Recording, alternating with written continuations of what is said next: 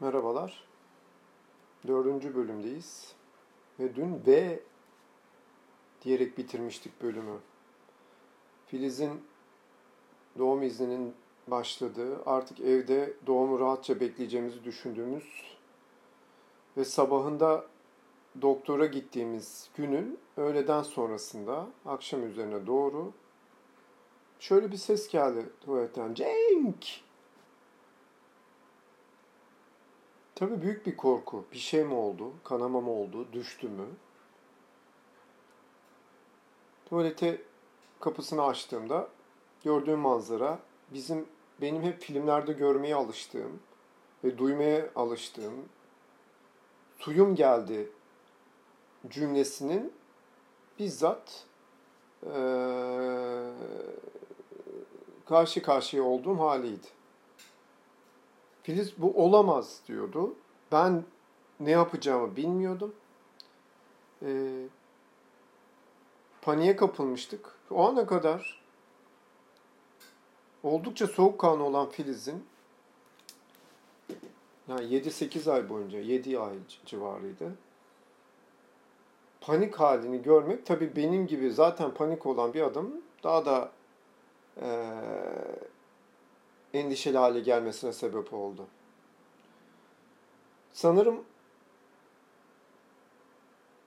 doktorunu aradı Filiz. Ben de Gülcan'ı aradım. Ne zaman başımız sıkışsa, ne zaman bir şey olsa, yolda kalsak, bir şey olsa aradığımız insanlardır Nevzat abimiz.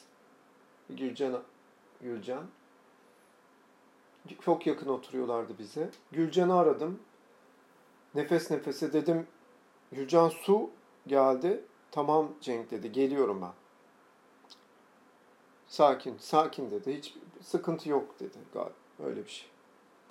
Filiz de o sırada doktorla konuşuyordu. Doktoru e, tabii mesai bittiği için evindeydi tahmin ediyorum. E, ve o da aynı cevabı aldı. Doğum başlamıştı. Hastaneye gitmemiz gerekiyordu. O 150 300-400 metrelik hastaneye gitmemiz gerekiyordu her gün. Ama yürüyemiyordu de Filiz. Her şeyi hazırladığımı düşündüğüm taksi numarasını bulamadım. O magnet halinde buzdolabına yapışmış olan numara yoktu. Ee, aradım, taradım, ne yapacağım bilmiyorum. Oraya koşturuyorum, buraya koşturuyorum. Filiz bir şekilde üstüne bir şeyler giymeye çalışıyor. Tabii bir avantajımız var. Üstümüzü başımızı almamıza gerek yok. Zaten hastane çok yakın. Ama yürüyemeyeceğim. Bu koşuşturma içerisinde sağ sola koşuştururken avcumun içinde bir şey fark ettim. Numaranın, bu magnetin avcumun içinde olduğunu fark ettim yaklaşık 5 dakika koşuşturmadan sonra. Sırılsıklam olmuştu terden. Taksiyi çağırdım. Tabii bir taraftan da taksicinin kaprisini düşünmek ee, ne yani beni bunun için mi çağırdınız şuraya getirmek için diye kaprisini düşünmek benim aslında doğamda vardır. Hep niyeyse bu tip şeyleri talep ettiğim insanlardan acaba benim hakkımda ne düşünürü hep bir kenara koyarım. Ama o an ona rağmen artık ne olursa olsun tabii yürütemeyeceğim için. Taksi geldi. Dışarı çıktık. Taksi geldi. Dedim hemen Medikane Hastanesi'ne. Adam Şöyle bir döndü. Hangi medikan dedi. Buradakine dedim. Eşim doğum yapıyor dedim. Yani normal şartlarda büyük ihtimalle hadi lan yürü oraya kadar diyecek olan adam eşime baktı, duruma baktı. Biraz söylendi, gitti. Zaten varmamız 3 saniye, 30, 45, 30, 30, 35 saniye, belki 45 saniye sürmüştür. E, cebimdeki ciddi yüklü bir parayı ona verdim. Üstü kalsın dediğimde adam hakkınızda hayırlısı inşallah hayırlı bir şekilde tamamlanır cevabını verdi bana para karşılığı olarak. Bu bile bana yetmişti. O kaprisini insanların bu şekilde almış olduk. Bu çok önemli bir detay değil. Ama e, o durumda bunu bile düşünüyor olmam hakikaten benim çok da sağlıklı bir adam olmadığımı gösterir. Taksici ne der? Neyse Hastanede zaten gün bitmişti. Acil, acilden Oradaki nöbetçi doktor, nöbetçi doktorun e, yönlendirmesiyle zaten doğumun başladığı, Filiz'in bir tekerlekli sandalyeyle odaya çıkarılması işlemleri, aşağıdaki işlemler, şunlar bunlar, Gülcan'ın gelişi ve doğumun başlama anı. Bu da tabii bir sürü detay var. İşte sezeryan olması, şu su bu su, işte sırtından yapılacak bir iğneyle ona ne deniyordu unuttum uyuşturularak onun yapılması. Tabii işin en garip dönemi de Filiz'in ablasını aramasıyla başladı. Ee, ailenin bundan tabii ki haberi oldu, olacaktı da. Bununla ilgili hiçbir sorun yok. Çok sevgili dostlarımız Murat ve Didem geldi zaten. Onlar bu süreci çok zorlu yaşayan bir aile. Ee, çocuk ikiz çocukların sıkıntılarıyla büyüyen, doğumlarındaki sıkıntılarıyla büyüyen ve bu, bu bir noktaya kadar gelen insanlar şimdi benim yanımdaydılar. Nevzat abimiz, Gülcan, Murat ve Didem. Benim zaten İstanbul'daki tek destekçim olan insanlar. Doktorun beni aradığını, normal doğum yoksa sezaryen mı istediğim, normal doğumda is, is, istediğim, istemedim. Ben dedim ki nasıl olması gerekiyorsa olsun. Ee, eşime daha fazla acı çektirmek istemiyorum çünkü çok fazla sancısı vardı. Peki dediler. Bir anestezi uzmanı bana gelip bir şeyler imzalattı. Tabii o tip imzaları atmak şey bütün sorumluluğu sizin aldığınız, e, size doktorunuz açıklamaları yaptı. Sırttan yapılacak o iğnenin yarattığı şeyler falan. Gülcan'a baktım. Gülcan imzalı dedi. Bunu herkes yapıyor. Başka çareniz yok. Onu da büyük bir endişeyle imzaladım. Ve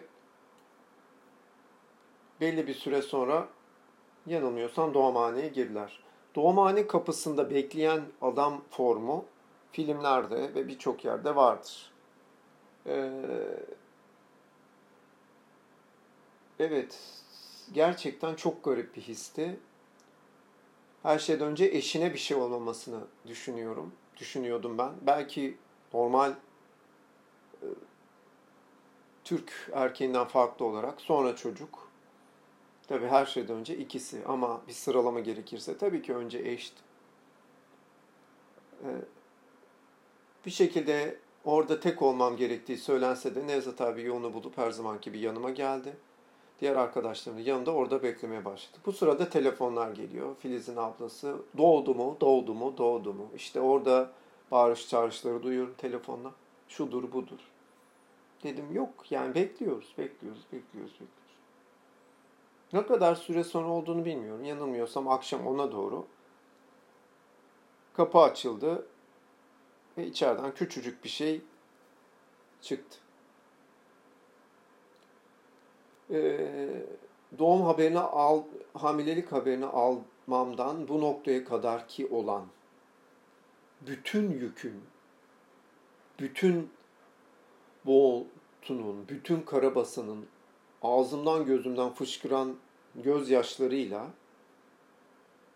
bir nebze de olsa boşaldığını hissettim.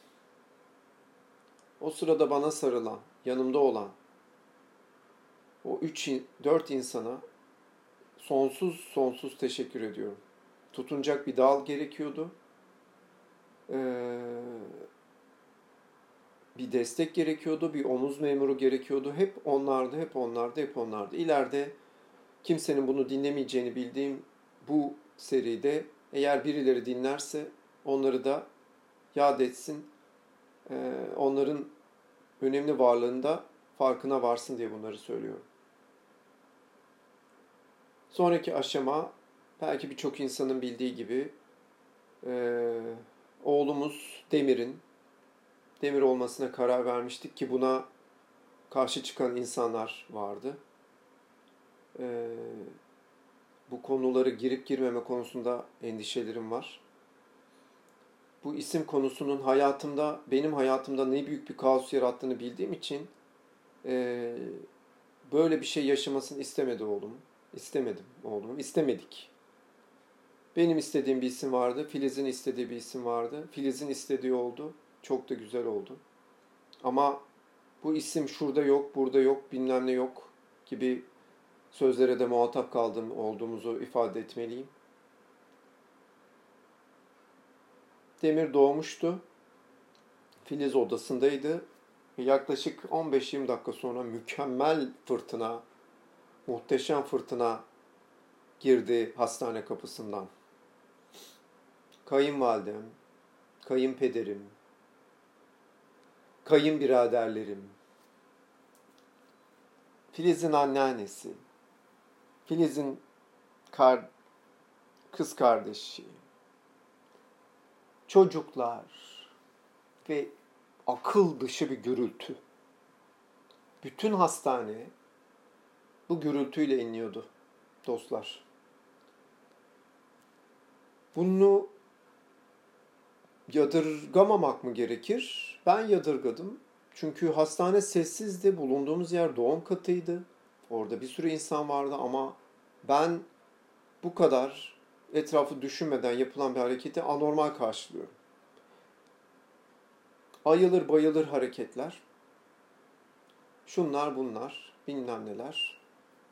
Ve gecenin bilmem kaçına kadar işte süren bir tantana. Sonra işte Filiz'in ablasıyla eve gidip Filiz için bir eşyalar zaten hemen hemen her şey hazırdı. O ve e, gece geç saatlere kadar durup sonra eve geldim. Onlar oradaydı zaten annesi. Orada kaldı. Ertesi gün evde yapılması gereken planladığımız tadilatlar ve buna benzer şeyler vardı. Onlarla uğraştım.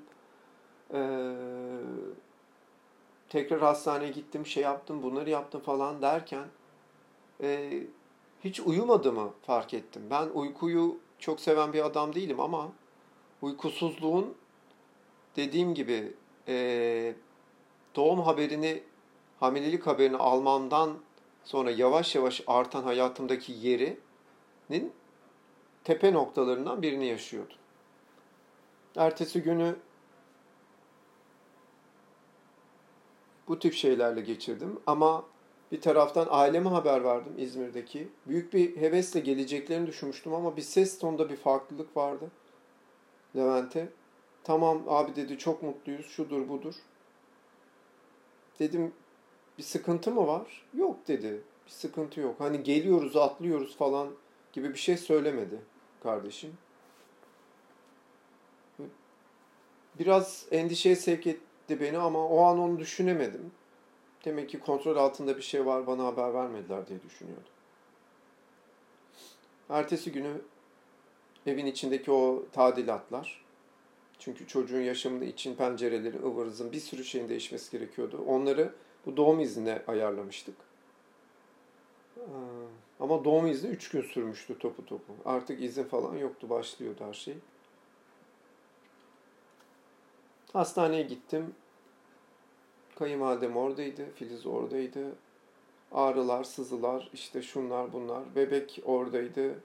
Emzirdi, emzirmedi. Bunları anlatmak istemiyorum artık. Bunlar çok sıkıntılı. Ee, birçok kadının yaşadığı işte sıkıntılar, çocuğun aç kalması, bilmem ne. Bu arada konu e çocuğun çikolataları nerede? ya geldi. Hayatın böyle anlarında seremoni manyaklığına kapılmış bir ülkede yaşıyoruz. İki insan evlenirken düğünün bu iki insanın hayatını nasıl karattığını, düğün macerasını, düğün, düğün saçmalığını defalarca görmemize rağmen bir çocuk doğduğunda o çocuğun doğum anını yaşayamak yerine çikolatası nerede, olsu nerede, bu nesi nerede, onun bilmem nesi yapıldı mı tantanasına girmenin saçmalığını yaşamaktan.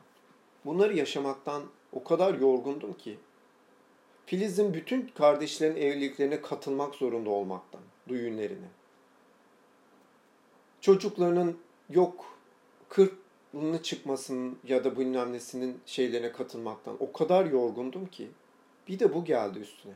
Onu zaten annemler halledecekti ve İzmir'den çok güzel bir çikolatacı bulmuşlardı. Ve Levent gibi çok organizasyonu çok kuvvetli bir çocuk kardeşim. Zaten bunu haber alır almaz bunun kargo işlemlerini yapmış ve aradığımda da abi büyük ihtimalle akşam orada olur demişti. O karambolde, o kargaşada, o kargonun peşine düşmek, onu oraya getirmek, işte insanların yüzünde aa bu muymuş gibi ifadeleri görmek.